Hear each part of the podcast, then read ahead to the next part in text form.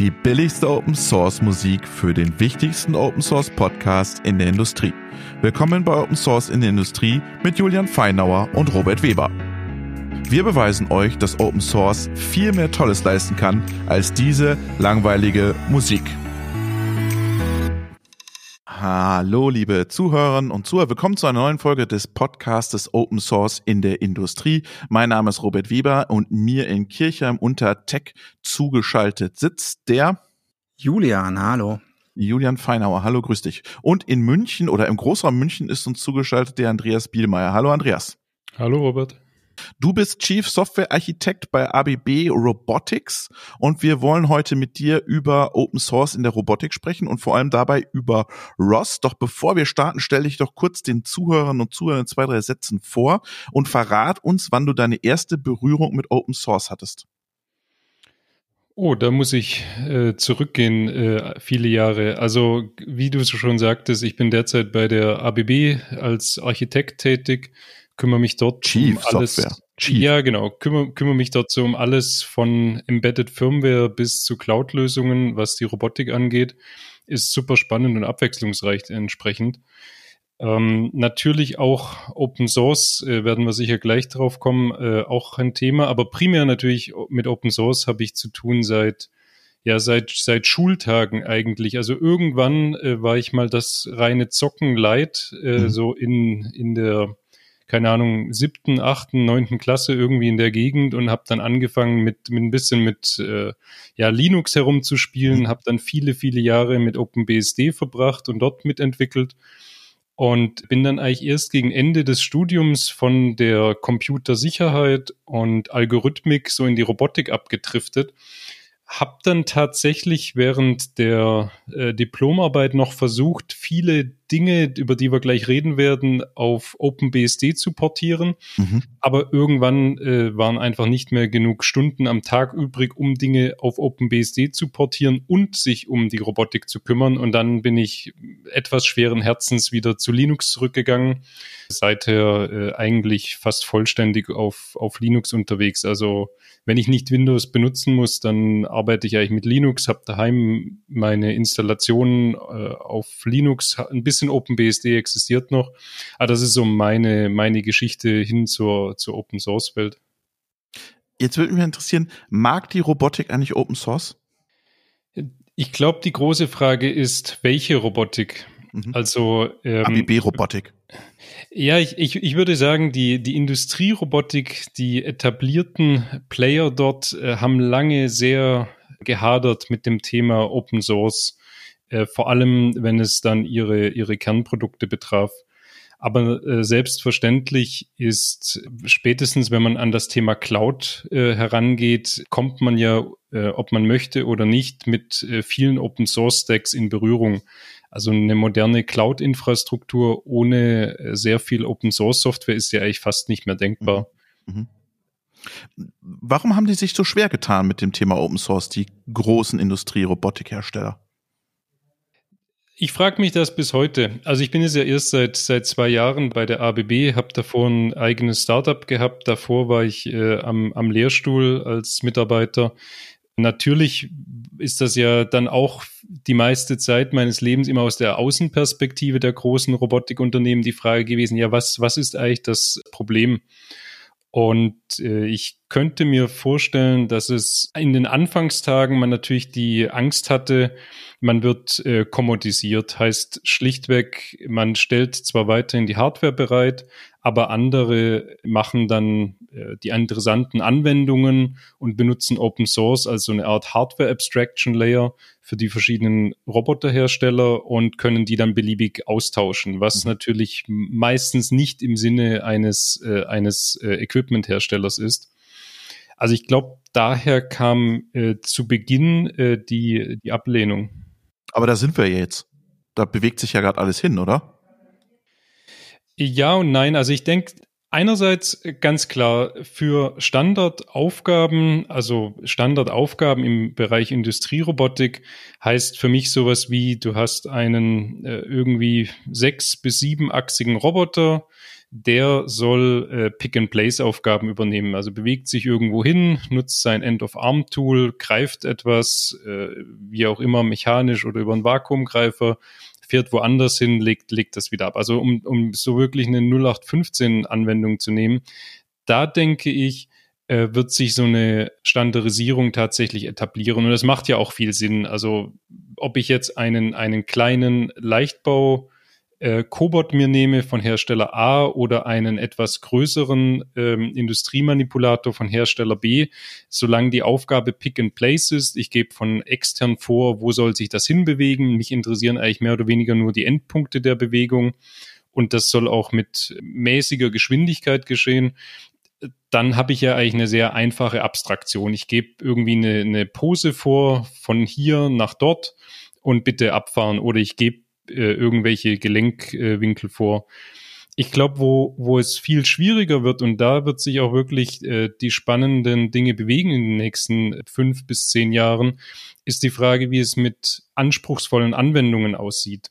Anspruchsvoll wird es immer dann, wenn entweder viel Dynamik im Spiel ist, also wenn ich entweder mich mit sehr hohen Geschwindigkeiten bewege, sehr große Kräfte auftreten oder ich sehr, sehr präzise arbeiten möchte bei hoher Geschwindigkeit, oder wenn wirklich die Anwendung als äh, solche extrem kompliziert ist. Also wo es eben nicht genügt, einfach nur zu sagen, der Roboter soll sich nur entlang eines bestimmten Pfades bewegen, sondern wo, nicht, wo ich noch viel mehr im Hintergrund machen muss.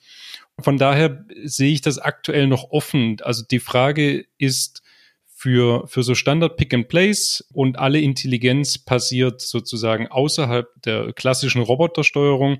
Da denke ich, wird es oder gibt es schon weitgehend mit, mit ROS eine Standard-Abstraktionsebene, wie, wie ich äh, da über Hersteller übergreifend arbeiten kann. Wenn ich dann aber in die Details gehe und äh, mir anspruchsvollere Anwendungen anschaue, da ist, glaube ich, äh, das letzte Wort tatsächlich noch nicht, noch nicht gesprochen, weil es einfach schwierig wird, eine gute Abstraktion zu finden, die über mehrere Hersteller hinweg funktioniert und wo auch viel sage ich mal, Know-how ähm, über die Jahre in Software gewandert ist bei den einzelnen Herstellern, die eben nicht als Open Source äh, vorliegt heute und wo es auch gar nicht klar ist, ob es genug Community gibt, um so etwas in Open Source äh, nachzubauen. Mhm. Aber da können wir vielleicht gleich noch etwas darüber reden, was ist denn eigentlich äh, ROS, beziehungsweise was bringt es denn mit und was bringt es denn vielleicht auch nicht mit? Ich, ich finde das spannend, Julian, weil der Andreas hat ja gesagt, er hat die etablierten und ich habe das Gefühl, in der Robotik tut sich ja ganz viel. Es kommen viele Startups auf den Markt und die setzen alle auf das Thema ROS. Wahrscheinlich, weil ihnen diese Erfahrung aus 40 Jahren, 50 Jahren Robotikentwicklung einfach fehlt. Ich finde, äh, eine ganz spannende Frage, die ich äh, gerne an Andreas stellen würde, ist, wenn wir jetzt zurückdenken an Carsten M. das Pyramide, ne, also mhm. wo ist mein USP und was ist sozusagen die breite Basis, die Commodity, dann ist ja auch die spannende Frage in diesen Applikationen, ja, ja, wo ist denn der USP? Also bei so einem, wie ist deine Einschätzung, Andreas? Bei so einem Pick-and-Place-Beispiel, wie du es gesagt hast, wo liegt da der USP eines Roboterherstellers versus jetzt die, diese ja sehr, sehr viel spezielleren Applikationen? Also ich, ich würde sagen, wenn wir von Pick and Place reden, das Einzige, wodurch ich mich vom Wettbewerber abgrenzen kann, sind natürlich so die Klassiker, also Zykluszeit, wie schnell kann ich mich bewegen, Wiederholgenauigkeit, gegebenenfalls Pfadtreue.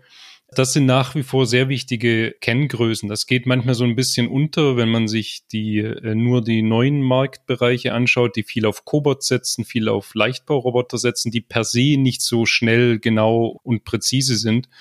Aber es gibt natürlich eben auch noch das Gros der Anwendungen, kommt immer irgendwann dann im Engineering-Prozess die Frage auf, ja, könnt ihr die Bewegung von 2,5 Sekunden Taktzeit reduzieren auf 2,2 Sekunden, weil sonst habe ich hier einen Engpass in meiner verketteten, äh, verketteten Linie. Also was ich sagen möchte ist, diese klassischen Kriterien, nach denen ich einen Roboter auswähle, die gibt es natürlich immer noch. Und da gibt es auch noch ähm, Unterschiede zwischen den etablierten, gibt es graduelle Unterschiede zwischen den etablierten und den Newcomern, gibt es dort massiv, äh, massive Unterschiede. Also die, dieses Kriterium besteht natürlich weiterhin. Wenn man aber darüber hinausschaut, über dieses reine äh, Roboter bewegt dich von A nach B, ist ja die Frage, was ist denn eigentlich, also was kommt denn überhaupt noch dazu? Weil wenn ich mich präzise bewegen kann und auch schnell adaptieren kann, meine Bewegung und, und all das, was fehlt denn eigentlich noch? Und das ist eben wirklich dieses Thema der Prozess, also der Fertigungsprozess. Ich nehme jetzt mal nicht das Beispiel, das Beispiel Schweißen, weil das einfach so ein mhm. immer wieder gewähltes Beispiel ist, dass es vielleicht langweilig ist. Ähm, nehmen wir mal irgendwas, von mir aus was Kraftgeregeltes, sowas wie eine, eine Oberflächenbearbeitung. Da ist es eben wirklich nicht einfach zu sagen, also ich als äh, automatisierendes Unternehmen, als Produzent, es ist gar nicht so einfach zu spezifizieren, was soll denn genau passieren. Also in der Theorie natürlich kann ich äh, festlegen, bitte diese Oberfläche mit einem Aufpressdruck von so und so viel Newton äh, abfahren und äh, es kommen so und so große Querbelastungen auf durch die Interaktion von meinem äh, ja, Schleifer und der Oberfläche und so weiter. Aber in der Praxis ist das leider alles viel unklarer. Und diese Unklarheit, das in Software zu gießen, so dass ich eben ohne äh, ein zweijähriges Forschungsprojekt aufzusetzen, äh, meine, meine Teile glatt hobeln kann. Das ist eben, was oftmals über Jahre hinweg in Software gegossen wurde, wo ich dann in den Ökosystemen der großen Hersteller finde ich dann einen Befehl dafür, der heißt dann irgendwie ja Oberflächenbehandlung. Und der hat ein paar Parameter, dafür gibt es eine Anleitung, gibt es vielleicht noch irgendein Engineering-Tool. Und das Wichtige steckt wirklich in dem Anwendungswissen, was muss denn im Hintergrund passieren, damit der Prozess äh, stabil funktioniert, damit die Ergebnisse äh, passen. Und das passiert natürlich alles überhalb dieser Ebene Roboter positionieren. Und, und diese Anwendungsebene, ich glaube, dort bleibt es tatsächlich spannend und dort sehe ich auch die, die größten Lücken in, im Open Source Ökosystem rund um, äh, rund um die Robotik, rund um ROS. Weil es auch nicht so der Fokus ist, oftmals. Genau, weil das der Fokus ist, weil, oder weil da auch das Domänenwissen ist nicht da ist. Genau, also äh, ich, ich denke, warum man ähm, wie gerade schon gesagt wurde, warum sieht man denn bei den ganzen Newcomern äh, Ross? Und es, es wurde jetzt vor ein paar Tagen ein neues Paper zu Ross 2 mhm. publiziert, mhm. also von der Mannschaft hinter, hinter Ross. Und es wurden auch einige Anwendungsszenarien und Unternehmen vorgestellt, die es sehr erfolgreich kommerziell einsetzen.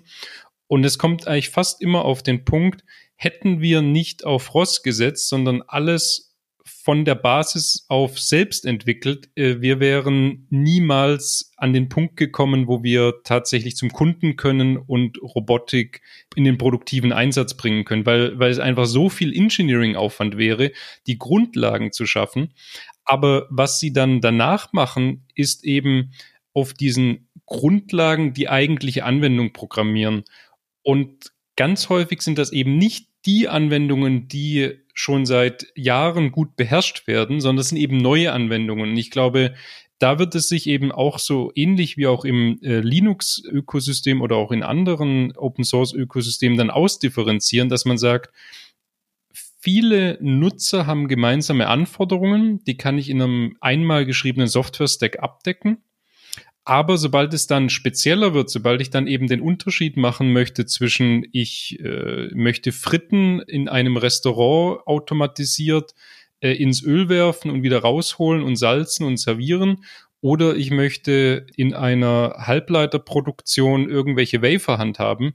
Ich denke, der Teil, den wird man sehr selten Open Source finden, weil es das ist, womit die Firmen dann am Ende des Tages Geld verdienen, dass sie dieses Anwendungswissen in Software übersetzen und diese Software zusammen manchmal dann mit Hardware an ihre Kunden verkaufen. Also ich denke, es wird sich da so eine Zwei-Ebenen-Welt herausbilden langfristig, dass man die Basis immer mehr als Open Source hat. Also vielleicht wird es sogar so sein, es gibt die proprietäre Firmware, irgendwie die Roboterregelungstechnik etc.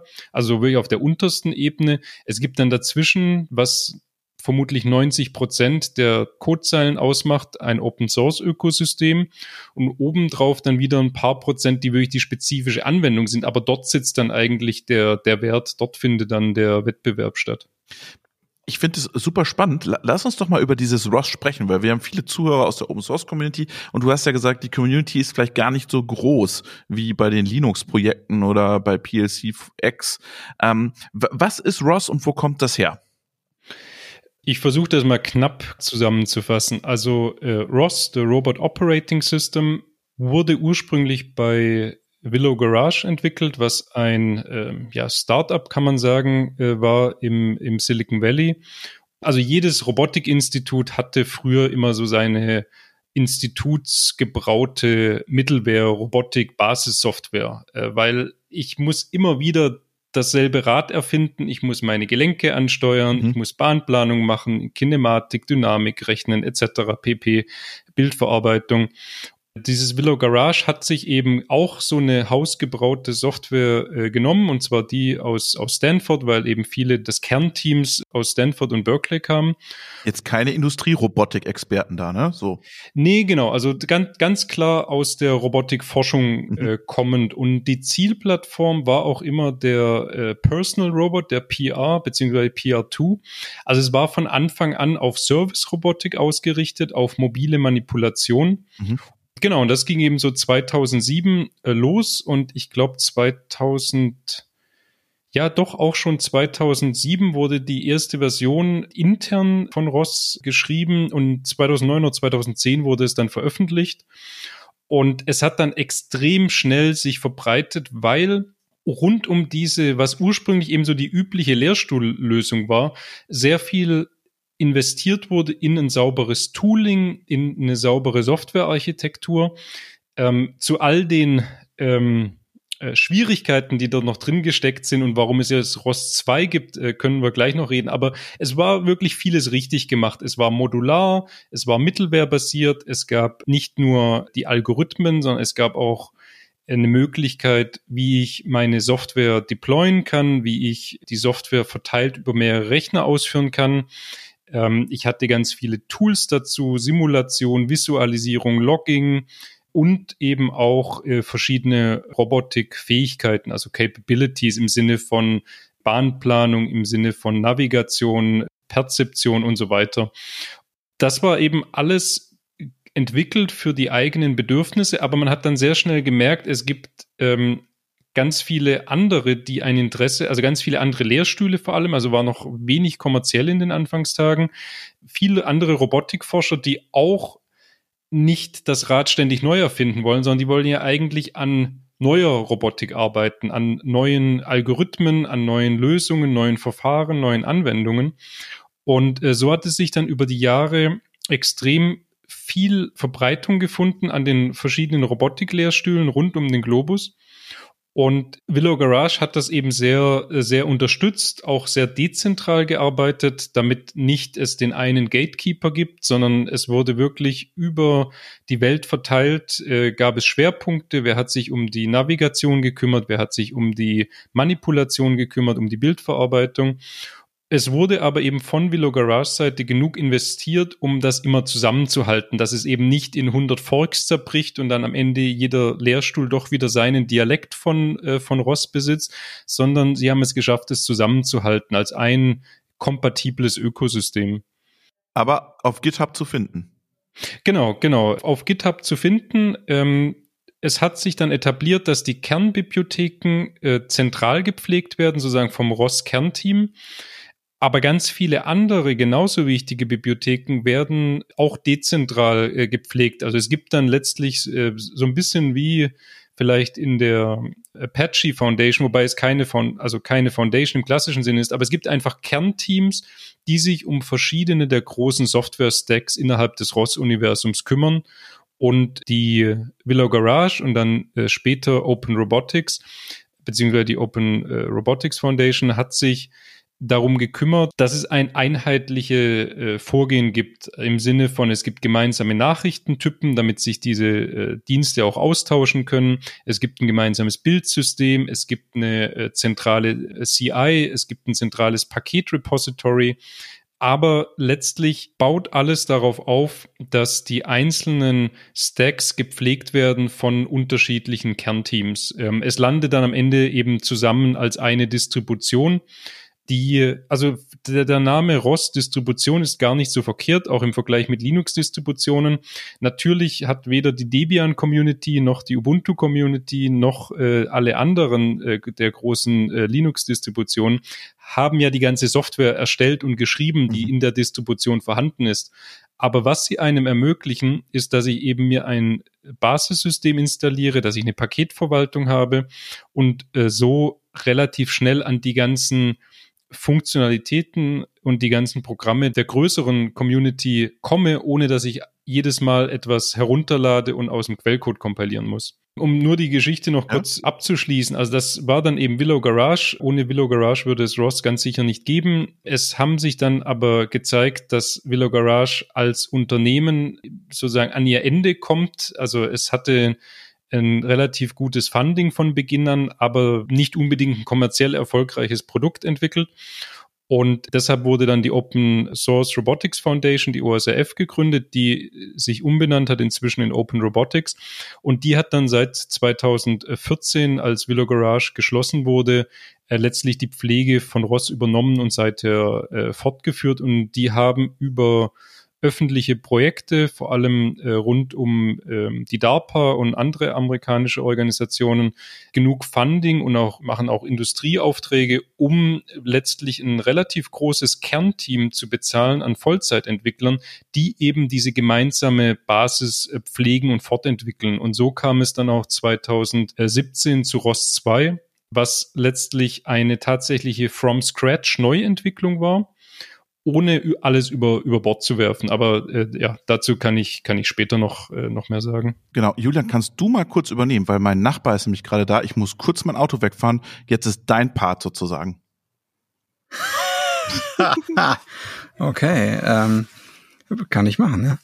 Ähm, also was, was ähm, mir vorhin auffiel, Andreas, in deiner äh, Darstellung, so äh, Roboter mit sozusagen proprietärer Software versus Einsatz von ROS, war so ein bisschen äh, der Vergleich, den ich spontan im Kopf hatte, Android versus iOS. Mhm. Wie, wie siehst du das denn? Ist das ein treffender Vergleich oder hinkt der? Also ich glaube, der, der ist treffend im, im Guten wie im Schlechten. Man sagt ja Android nach, es ist letztlich das offenere äh, Ökosystem. Gleichzeitig ist iOS das besser gepflegte beziehungsweise besser äh, zusammengehörige Ökosystem. Und ähm, ich denke, es ist, es ist ähnlich, wenn ich natürlich als ein Hersteller meine Hardware auf meine Software abstimmen kann. Ich habe relativ wenige Roboter, also auch wenn ein großer Roboterhersteller vielleicht 100 Robotertypen im Programm hat, ist das ja eine, ein winziger Bruchteil aus den Robotern, die es da draußen gibt, weil Robotik ist ja auch nicht nur Industrieroboter, das sind ja auch mobile Roboter, vom Staubsaugroboter bis zum autonomen Auto, von der kleinen Spielzeugdrohne bis zu den großen äh, Drohnen, U-Boote, Wasserfahrzeuge, äh, mobile Manipulatoren, humanoide Roboter. Also es gibt ja unglaublich viel, was in unter die Kategorie Robotik fällt.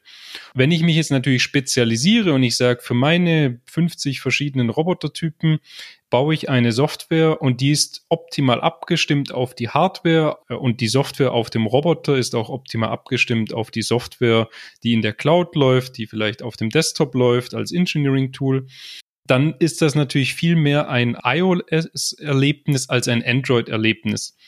Der große Nachteil ist natürlich, wenn ich jetzt gerne einen Roboter hätte, der eben nicht im Programm dieses Herstellers ist oder noch ein paar Zusatzfunktionalitäten braucht, dann äh, laufe ich immer gegen diesen goldenen Käfig, der mir gebaut wird.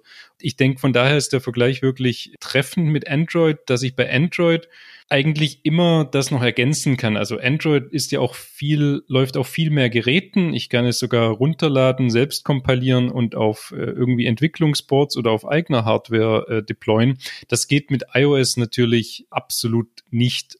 Ja, aber natürlich der, der Nachteil aus dieser höheren Diversität im positiven Sinn ist, dass es nicht überall gleich gut funktioniert und die Qualität der Abstimmung zwischen Software und Hardware extrem schwankt. Also es gibt eine sehr lange Liste an ROS unterstützten Robotern, aber man darf natürlich nicht erwarten, dass die alle gleich gut unterstützt werden und dass der Software-Stack dahinter von gleicher Qualität ist. Also es gibt so einige Standardroboter, würde ich mal sagen, die immer, die man auch immer wieder sieht in den ROS-Tutorials, in Berichten über ROS und so weiter, die sind natürlich super unterstützt. Entweder weil viele Forschungsinstitute sie einsetzen oder weil eine Unternehmen dahinter ist, was es kommerziell im Einsatz hat und dadurch natürlich ein großes Interesse hat, dass das robust ist, äh, gut gepflegt auf dem aktuellsten Stand.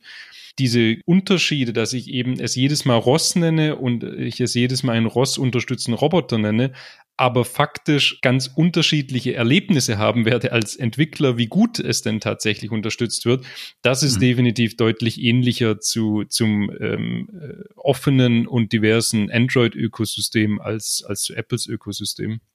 Mhm. Ähm, ich bin wieder da, das Auto ist umgeparkt.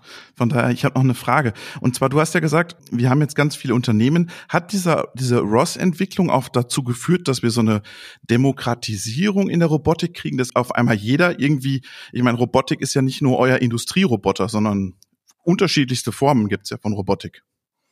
Ja, also ganz klar, viele der ähm, neuen Unternehmen in der Robotik würde man nicht sehen, wenn es nicht wenn man nicht auf den berühmten Shoulders of Giants stehen könnte mhm. als, äh, als Startup-Gründer im Bereich der, der Robotik. Also wenn ich mich erstmal hinsetzen muss und mit mehreren Vollzeitentwicklern die Grundlagen schaffen, um ja ebenso die, die Klassiker der Robotik, die ich vorher schon genannt hatte, also Kinematik, Dynamik, Perzeption, verteilte Systeme, eine Mittelware, äh, Deployment, Orchestrierung, all, all diese Dinge von Null auf entwickeln müsste, dann würde ich ein, zwei, drei mehr Jahre mhm. vermutlich von meiner Unternehmensgründung erstmal benötigen, bis ich das erste Produkt auf den Markt bringen könnte. Und äh, so viel Zeit hat, so viel Zeit, Geld und Geduld hat natürlich fast kein Jungunternehmen. Das heißt, dieses äh, Thema Bootstrapping, also wie, auf welchem Niveau kann ich denn tatsächlich loslegen, das hat Ross ganz massiv geändert. Also ich kann heute mir einen mehr oder weniger beliebigen Industrieroboter, einen mehr oder weniger beliebigen mobilen Roboter holen und werde mit ein, zwei Wochen Arbeit es hinbekommen, dass sich beides mal schon mal geordnet bewegt, mhm. dass der mobile Roboter eine Karte baut, in der Karte navigieren kann, dass der äh, Robotermanipulator nicht nur sich von A nach B bewegen kann, äh, sondern auch vielleicht schon Hindernissen ausweichen kann, äh, die über eine Kamera aufgenommen werden oder über einen 3D-Sensor aufgenommen werden. Und auf diesem Niveau beginnen, also dann habe ich immer noch keine Anwendung, aber auf diesem Niveau loslegen zu können, anstatt jahrelang erstmal wieder das Rad neu zu erfinden und dieselben Dinge wieder zu lösen, das ist ein ganz großer Gleichmacher natürlich gewesen im Feld der Robotik. Jetzt würde mich interessieren, das hast du ja schon mal gerade mal reingeworfen, ROS 2. Jetzt gab es da große Artikel, große Robotikbauer setzen jetzt auf ROS 2. Was ist jetzt der Unterschied von ROS zu ROS 2? Also ich, ich fange vielleicht mal damit an, was alles gleich geblieben mhm. ist, okay. ähm, äh, weil es vielleicht für den einen oder anderen auch nochmal interessant ist zu hören, ja, dieses Ding heißt Robot Operating System, ist das jetzt eine Alternative zu Linux? Mhm. Ähm, nein, also Operating System ist etwas, was viele Leute immer verwirrt. Die Idee bei der Namensgebung damals war zu sagen, ja, ein Roboter Betriebssystem ist eben mehr als nur äh, Speicherverwaltung, Gerätetreiber und einen GUI-Server und Audiosubsystem und so weiter. Und es setzt aber auf auf den bekannten Betriebssystemen. Also klassischerweise war ROS immer zusammen mit Linux, konkret mit Ubuntu verbandelt. ROS 2 äh, ist plattformunabhängig, ist auch, kann man auch unter Windows oder unter macOS nutzen, wobei man ganz klar sagen muss, die primäre Plattform ist nach wie vor irgendeine Form von Linux. Äh, am einfachsten bekommt man es immer noch unter Ubuntu zum Laufen. Mhm. Was bringt denn Ross alles mit? Also es gibt da so eine schöne Visualisierung. Vielleicht können wir den, den Link äh, in, Shownotes, in, in Shownotes äh, packen. Äh, die Ross-Gleichung. Äh, die sagt eben immer, ja, Ross ist letztlich Plumbing plus Tools plus Capabilities plus Ecosystem. Und dieses Plumbing oder auch der, ja, man kann es auch vielleicht als, als der Kit oder der Kleber übersetzen im Deutschen, ist eben, wie schaffe ich es denn überhaupt, dass ich habe mehrere unabhängige Softwarestücke, wie bekomme ich die zusammen? Mhm. Und zwar so zusammen, dass ich es auch noch managen kann und eben Plumbing auch im Sinne von, ich brauche einen Treiber für verschiedene Roboter, für verschiedene Sensoren, für alles, was eben in so einem Roboter drinsteckt. Das ist so der, der Bereich dieses Plumbings. Der zweite Teil Tools. Robotik braucht immer eine Visualisierung in 3D, in der ich einzeichnen kann, wie meine Koordinatensysteme liegen, in der ich sehe, was der Roboter wahrnimmt, in der ich sehe, wo wird sich der Roboter bald hinbewegen. Also dieses ganze Thema performante 3D-Visualisierung meines Systems. Und das ist extrem diversifiziert, was ich alles visualisieren möchte, wenn ich eine reale äh, Robotikanwendung in, in Betrieb nehme. Das nächste Thema ist Datenloggen und zwar idealerweise so, dass ich also Experimente mit Robotern sind immer extrem aufwendig und idealerweise kann ich dabei alle Daten aufzeichnen und später nochmal abspielen, um meine Algorithmen zu verbessern, um meine Anwendung zu verbessern, damit ich nicht ständig die Experimente wiederholen muss, weil es natürlich das Resetten nicht so schnell geht wie in der reinen Software. Ähm, ich muss dann eventuell jemanden Vollzeit abstellen, der an dem Robotersystem steht, jedes Mal die Gegenstände wieder an die richtige Stelle packt und äh, sonstige Dinge macht. Also Data Locking ist ganz wichtig und dann nicht zuletzt Simulation. Also dass ich eine akkurate Physiksimulation habe, eine Simulation der Sensoren, des Roboterverhaltens, damit ich letztlich mit virtuellen Robotern arbeiten kann, während eines großen Teils der Entwicklung und nur dann an die Hardware muss, wenn ich sehe, in der Simulation funktioniert das jetzt schon mal. Und dann die, die dritte Säule sind eben diese Capabilities um die, so die Automatisierungspyramide nach oben das zu erklären. Also ich brauche irgendwelche Regelungstechnikthemen, ich brauche Bahnplanung, äh, Dynamikberechnungen, all diese Dinge. Ich brauche Perzeption, das heißt Objekterkennung, äh, Hinderniserkennung, all, all diese Dinge. Und bei den mobilen Robotern brauche ich solche Themen wie eine Karte aufbauen und durch die Karte navigieren ähm, und generell geordnet mit der Umgebung interagieren. Und der vierte Teil ist dieses Ökosystem, dass es eben ganz viele andere Nutzer gibt, mit denen ich mich austauschen kann über Probleme, die ihren eigene Software bereitstellen, die meine Software nutzen, mir Fehler melden, Bugfixes senden, Pull-Requests machen auf meine Software, die Dokumentation pflegen, Tutorials bereitstellen. Und all diese vier Dinge, die ich jetzt gerade genannt habe, dieses Plumbing, Tools, Capabilities und Ecosystem, ist identisch für ROS 1 wie ROS 2. Und jetzt ist natürlich die Frage, ja, was hat sich denn jetzt geändert, wenn ich sage, das war eigentlich ein kompletter Neustart? Das Wichtigste, was sich geändert hat, war eigentlich die technische Implementierung. Also ROS 1 ist wirklich organisch herausentwachsen aus einer Lehrstuhlsoftware der Robotikforschung. Das Transportprotokoll hat sich jemand selbst ausgedacht. Man hat einfach an vielen Stellen gesehen, ja, das funktioniert zwar, ist aber weder folgt weder irgendeinem Standard, noch wurde es auf Skalierbarkeit oder einfache Analyse ausgerichtet. Und über die Jahre hat man einfach diese Limitation immer stärker gemerkt. Also ROS über WLAN war äh, immer die, die Hölle aufgrund des Transportprotokolls. ROS mit einer ganzen Flotte von Robotern zu betreiben, also mehreren Robotern, die miteinander eine Aufgabe lösen, war extrem schwierig. Und nun all diese Limitationen waren dann der Anstoß, dass man gesagt hatte vor einigen Jahren, okay, wir machen einen Neuanfang nutzen eine Standard-Kommunikationslösung, eine Standard-Mittelware, ähm, Data Distribution Services, DDS wurde, wurde gewählt. Und auch wir kümmern uns mehr um solche Software Engineering und Architekturfragen wie Lifecycle Management der einzelnen Komponenten und der einzelnen Dienste.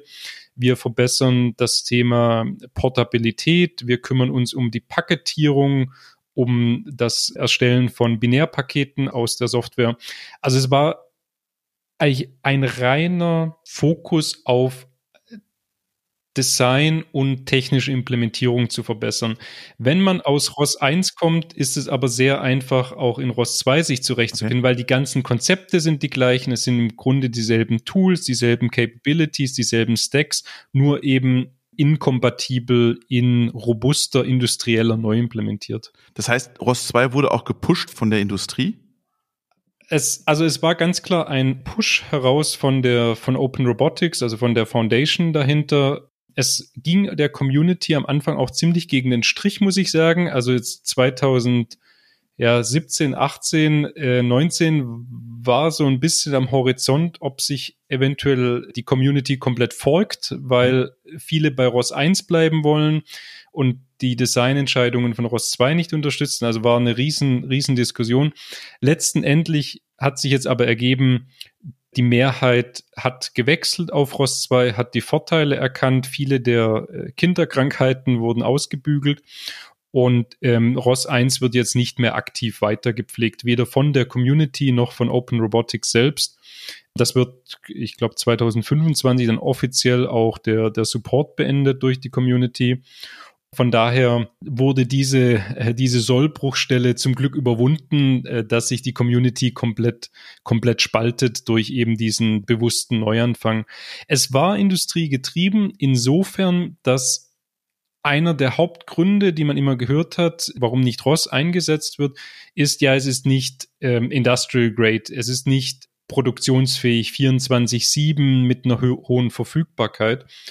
Und äh, zum Teil war das durchaus richtig, gerade was, was diesen Datenaustausch angeht, was auch ein paar der Kernbibliotheken anging und deren Shortcomings. Das hat sich auf jeden Fall geändert. Und der größere Treiber, würde ich behaupten, war aber tatsächlich die DARPA die ein großes Interesse dran hatte, im Umfeld der USA das einzusetzen. Und DDS ist auch eine Kommunikationslösung, die man sehr im, äh, ich sag mal, im militärischen Sektor findet.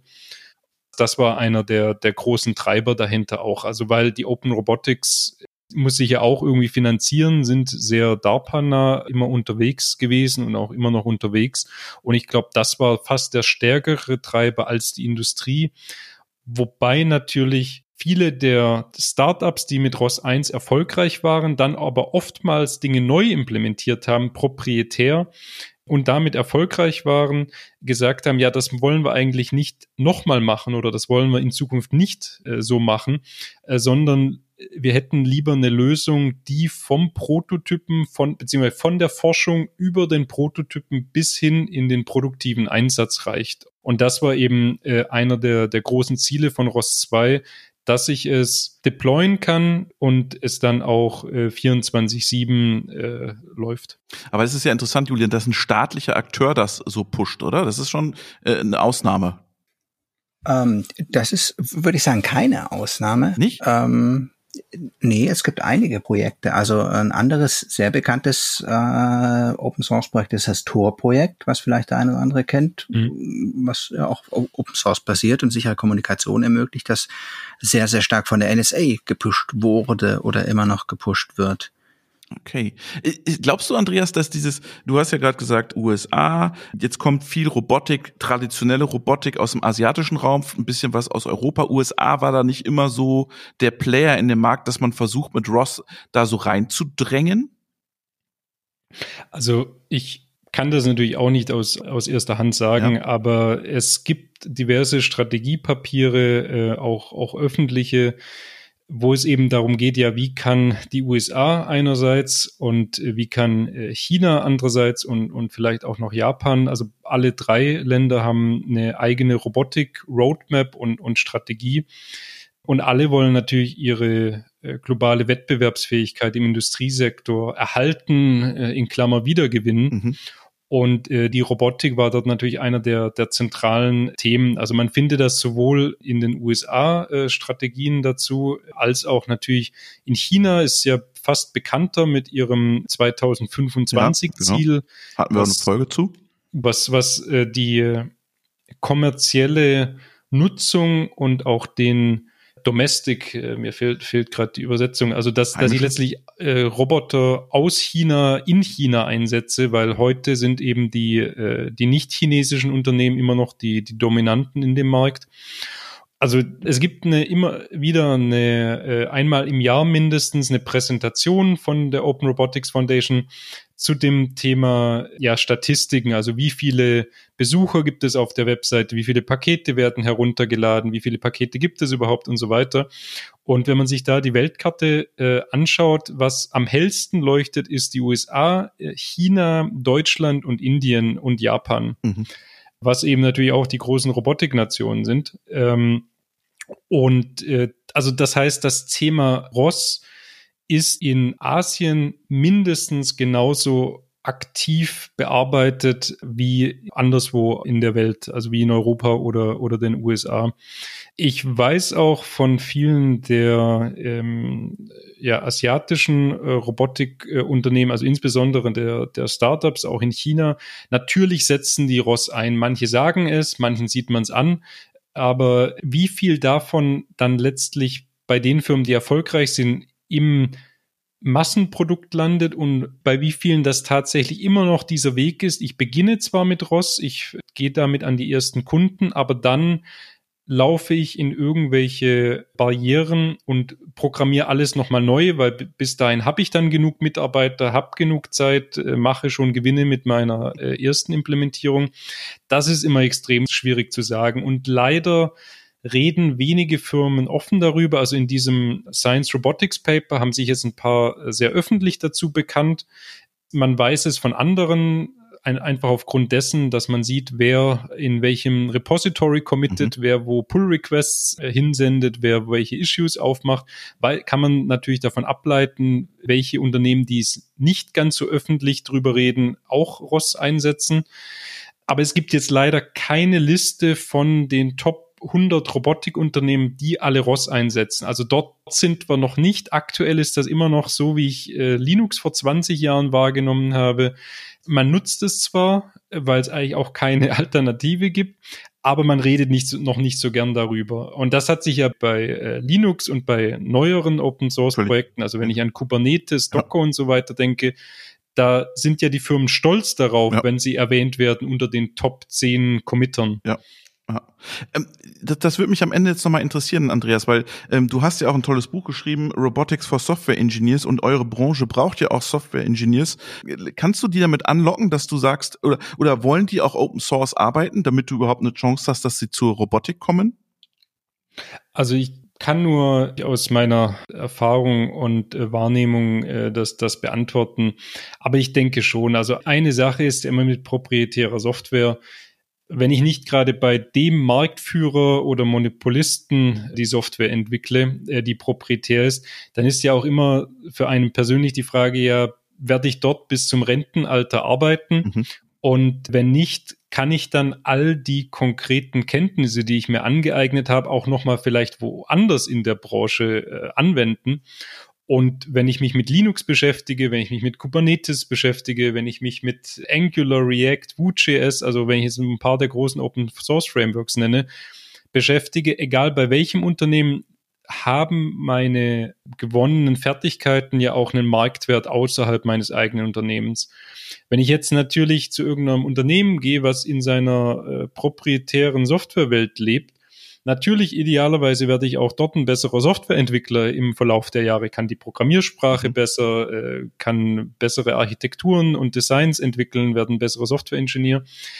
Aber ich kann natürlich das nicht nach draußen tragen und ich kann es auch nicht weiterverwenden. Und das nächste ist ja auch, wir Technikliebhaber haben ja oft auch keinen so harten Schnitt zwischen dem, was man auf Arbeit tut und was man freiwillig nach der Arbeit noch äh, sich mit beschäftigt. Und ähm, bei den Open Source Ökosystem kann ich natürlich in meinem Dayjob irgendwas in ROS arbeiten für ein, keine Ahnung, äh, Last Mile Delivery Pizza Bot und kann mich auch äh, in meiner Freizeit im Makerspace noch beschäftigen mit meinem irgendwie mit meiner Kaffeelieferdrohne. Und kann dieselbe Software einsetzen. Und ich glaube, das ist ein sehr, sehr großer Motivationsfaktor, gerade für jüngere Softwareentwickler, die eben sagen, ja, es ist zwar schön, gutes Geld zu verdienen, einen sicheren Arbeitsplatz zu haben und dort an was Sinnvollem zu arbeiten, aber wenn ich an etwas arbeiten könnte, wo ich gleichzeitig in dieser größeren Community, die über mein Unternehmen hinausgeht, engagiert bin, beteiligt bin, dann hat das einfach einen, einen großen persönlichen Mehrwert. Und ich glaube, das ist schon ein, ein Antreiber äh, für viele äh, junge Absolventen oder noch äh, Leute, die äh, erst äh, mit weniger Berufserfahrung unterwegs sind, zu sagen, wenn ich mich jetzt zwischen Firma A und Firma B entscheiden muss, Firma A ist komplett proprietär, ist zwar gut aufgestellt und Firma B, die kenne ich auch, dass sie bei der Roscon, das ist die jährliche mhm. große Konferenz, regelmäßig einen Vortrag hält. Ich weiß, die pflegen die zwei, drei großen Pakete, die ich auch in meinem Spielzeugroboter daheim habe, der irgendwie die Katze unterhält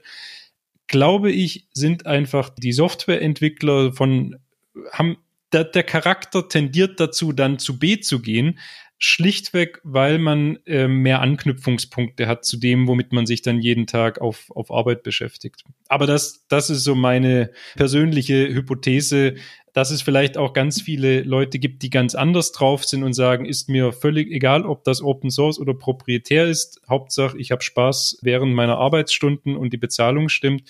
Mag auch sein, aber meine Wahrnehmung ist ganz klar, ähm, Open Source ist ein Motivationsfaktor und das sollte man auch als, als Arbeitgeber nicht unterschätzen, wenn man nicht nur Mitarbeiter finden möchte, sondern wenn man gute Mitarbeiter finden möchte. Ein wunderbarer Schlusswort, Julian, oder? Ja, Dankeschön. Nein, du darfst noch eine Frage stellen. Äh, ich, ich, wollte tatsächlich noch eine Frage stellen und zwar arbeitest du jetzt äh, für ABB und du hast ja schon gesagt, es ist ein Motivationsthema für die Unternehmen. Du hast vorhin gesagt, viele Startups setzen auch ähm, auf ROS aus, aus den Gründen, über die wir schon gesprochen haben. Würdest du unterm Strich dann sagen, dass das ROS oder allgemein dieser Open Source Ansatz in der Robotik ein Innovationstreiber war? Es, es gibt einen äh, sehr bekannten Comic äh, aus den Anfangstagen von, äh, von Ross. Also der hat mindestens zehn Jahre auf dem Buckel inzwischen. Sowas in, äh, in der Richtung Stop Reinventing the Wheel. Und der zeigt eben sehr schön auf, so der klassische Lebenszyklus eines äh, Robotikdoktoranden, man fängt an, man möchte alles anhand des Lehrbuchs von neuem programmieren, weil alles Bestehende ist ja hässlich und schwer zu verwenden und sowieso. Und dann fängt man an und irgendwann geht dann die Zeit zu Neige, das Projekt geht zu Neige, man muss langsam mal publizieren und äh, seine Promotion fertigstellen und dann hackt man irgendwas zusammen und diesen Haufen hinterlässt man dann den, den Nachfolgern am Lehrstuhl. Und äh, diesen klassischen äh, Lebenszyklus, den hat Ross tatsächlich geschafft, ein Stück weit zu durchbrechen. Das von Dok also die Robotik entwickelt sich heute immer noch Doktorandengeneration zu Doktorandengeneration und vielleicht inzwischen auch ein bisschen Startup um Startup. Aber es wird jetzt einfach mehr nutzbare Software übergeben von einer Generation an die nächste eben über das Open Source Ökosystem und nicht der Doktorand in der nächsten Generation schaut sich die alten Papers an, schaut kurz den alten Code, entscheidet sich nicht brauchbar, nicht benutzbar, schreibt alles wieder von, von selbst. Und ich denke, diese unglaubliche Verschwendung an immer wieder dieselben Algorithmen implementieren, debuggen, die ganzen Randfälle, die in keinem Lehrbuch äh, stehen, zu begegnen und wieder zu lösen. Das alles loszuwerden, hat zu einem äh, sehr starken äh, Beschleunigung geführt in, in der Robotikforschung. Ich habe das Gefühl, auch was, was Startups angeht, hat es äh, geholfen, dann diese Forschungsergebnisse tatsächlich in den Markt zu überführen. Ähm, also von daher würde ich ganz, ganz klar sagen, ja, es ist ein Mehrwert, eine Open Source Implementierung zu haben, die anknüpfungsfähig ist an ein größeres Ökosystem, als nur eine, eine geschriebene Dissertation zu haben und äh, Source Code, den man vielleicht auf GitHub geladen hat, aber den keiner mehr compiled bekommt. Und wenn er ihn compiled bekommt, funktioniert er nur mit genau einem Roboter, der genau in einem Lab irgendwo auf der Welt existiert und sonst mit gar nichts also da hat es einen unglaublichen Mehrwert gebracht, dass ich einfach aufbauen kann auf dem, was vor mir gemacht wurde, anstatt sehr viel immer wieder neu zu schreiben. Und äh, das trägt ganz sicher auch zur äh, Innovationsgeschwindigkeit bei. Und es ist immer wieder ein Mehrwert, mit dir einen Podcast aufzunehmen. Danke, Dr. Andreas Biermeier und schöne Grüße nach München. Ja, immer wieder toll mit, mit dir, Robert, und äh, auch zum ersten Mal mit dir, Julian, äh, zu sprechen. Hat viel Spaß gemacht. Dankeschön, Andreas.